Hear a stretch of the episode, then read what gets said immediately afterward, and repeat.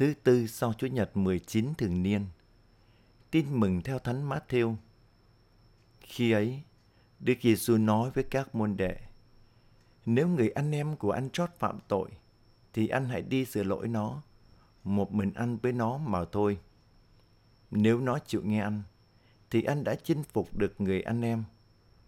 Còn nếu nó không chịu nghe, thì hãy đem theo một hay hai người nữa, để mọi công việc được giải quyết, căn cứ vào lời hai hoặc ba chứng nhân. Nếu nó không nghe họ, thì hãy đi thưa giáo hội. Nếu giáo hội mà nó cũng chẳng nghe, thì kể nó như một người ngoại hay một người thu thuế. Thầy bảo thật anh em, dưới đất anh em cầm buộc điều gì, trên trời cũng cầm buộc như vậy. Dưới đất anh em tháo cởi điều gì, trên trời cũng tháo cởi như vậy. Thầy còn bảo thật anh em, nếu ở dưới đất, hai người trong anh em hợp lời cầu xin bất cứ điều gì, thì cha thầy đứng ngự trên trời sẽ ban cho. Vì ở đâu có hai hay ba người họp lại nhân danh thầy, thì có thầy ở đấy giữa họ. Kính thưa cộng đoàn, khi người tín hữu tin cậy vào Thiên Chúa và hiệp thông với nhau, thì Đức Giêsu ở giữa họ. Nhưng phải giải quyết thế nào khi có những thành phần không tốt, có hại đến sự hiệp thông trong cộng đoàn một cách trầm trọng. Thưa, tha thứ và sửa lỗi. Đây là việc tế nhị. Đức Giêsu đưa ra ba giai đoạn. Trước hết, khi người anh em có lỗi phạm và thiếu sót, thì một mình nói chuyện với người anh em đó để giúp người anh em hối cải và thay đổi cuộc sống cho phù hợp. Thứ hai, nếu người anh em cố chấp và không hối cải, thì cùng với một hay hai người khác nói chuyện với họ. Thứ ba, nếu người anh em đó vẫn cố chấp, thì đem sự việc ra trước giáo hội. Cuối cùng, khi người anh em ấy tự đặt mình ra ngoài sự hiệp thông với cộng đoàn, thì giáo hội đành không nhận người ấy như phần tử của giáo hội. Nhưng việc sửa lỗi người anh em phải đặt nền tảng trên đức ái. Đức Giêsu muốn mọi phương thức phải được sử dụng để đưa người mắc tội trở về trước khi đưa vấn đề ra cộng đoàn.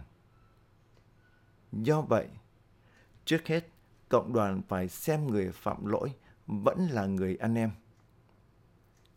Kế đó, cộng đoàn kiên trì và đối thoại với người có lỗi, cố gắng để người anh em nhận ra sai lỗi của mình. Sau cùng, nếu phải loại trừ một phần từ nào, thì điều này cũng chỉ vì bác ái. Bác ái đối với đương sự, để họ biết hồi tâm hối cải. Bác ái đối với các phần tử khác trong cộng đoàn, kẻo có ai theo gương xấu mà phạm tội. Phần thứ hai trong tin mừng hôm nay. Đức Giêsu nói về việc cầu nguyện. Việc cầu nguyện chung với nhau là phương thức duy trì tinh thần bác ái và hiệp nhất trong cộng đoàn. Sách công vụ tông đồ miêu tả đời sống của giáo hội sơ khai. Tất cả các tông đồ đều đồng tâm nhất trí, chuyên cần cầu nguyện cùng với mấy người phụ nữ, với bà Maria, thân mẫu Đức Giêsu và với anh em của Đức Giêsu. Việc cầu nguyện trong cộng đoàn cần phải được thực hiện với tâm tình, tâm đầu ý hợp với nhau và nhân danh Đức Giêsu. Bởi lẽ, ở đâu có hai hay ba người họp lại nhân danh Thầy, thì có Thầy ở đấy giữa họ. Chính sự hiện diện của Đức Giêsu bảo đảm hiệu năng của lời cầu nguyện. Vì thế, việc cầu nguyện là sức sống cho cộng đoàn và là phương thức nối kết mọi thành viên trong cộng đoàn.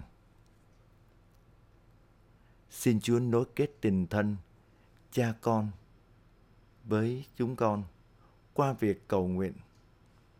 Xin cho chúng ta nên một và kết hợp mật thiết với Chúa để chúng ta nhận ra thân phận thấp hèn của bản thân mà phó thác trọn vẹn cho Chúa và sống bác ái với nhau. Amen.